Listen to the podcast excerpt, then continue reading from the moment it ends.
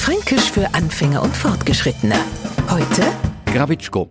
Wenn der Franke was macht, no macht er's richtig. Und wenn er an der Wisch der nicht so ordentlich und sauber arbeitet, wie wir das erwarten, no kommt er mahnendes, aber mag's gescheit und nicht bloß wieder so Grawitschko.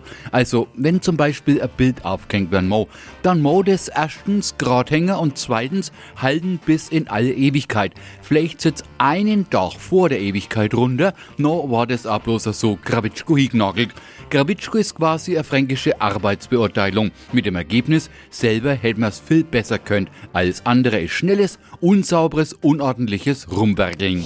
Fränkisch für Anfänger und Fortgeschrittene. Täglich auf Radio F. Und alle Folgen als Podcast auf podu.de.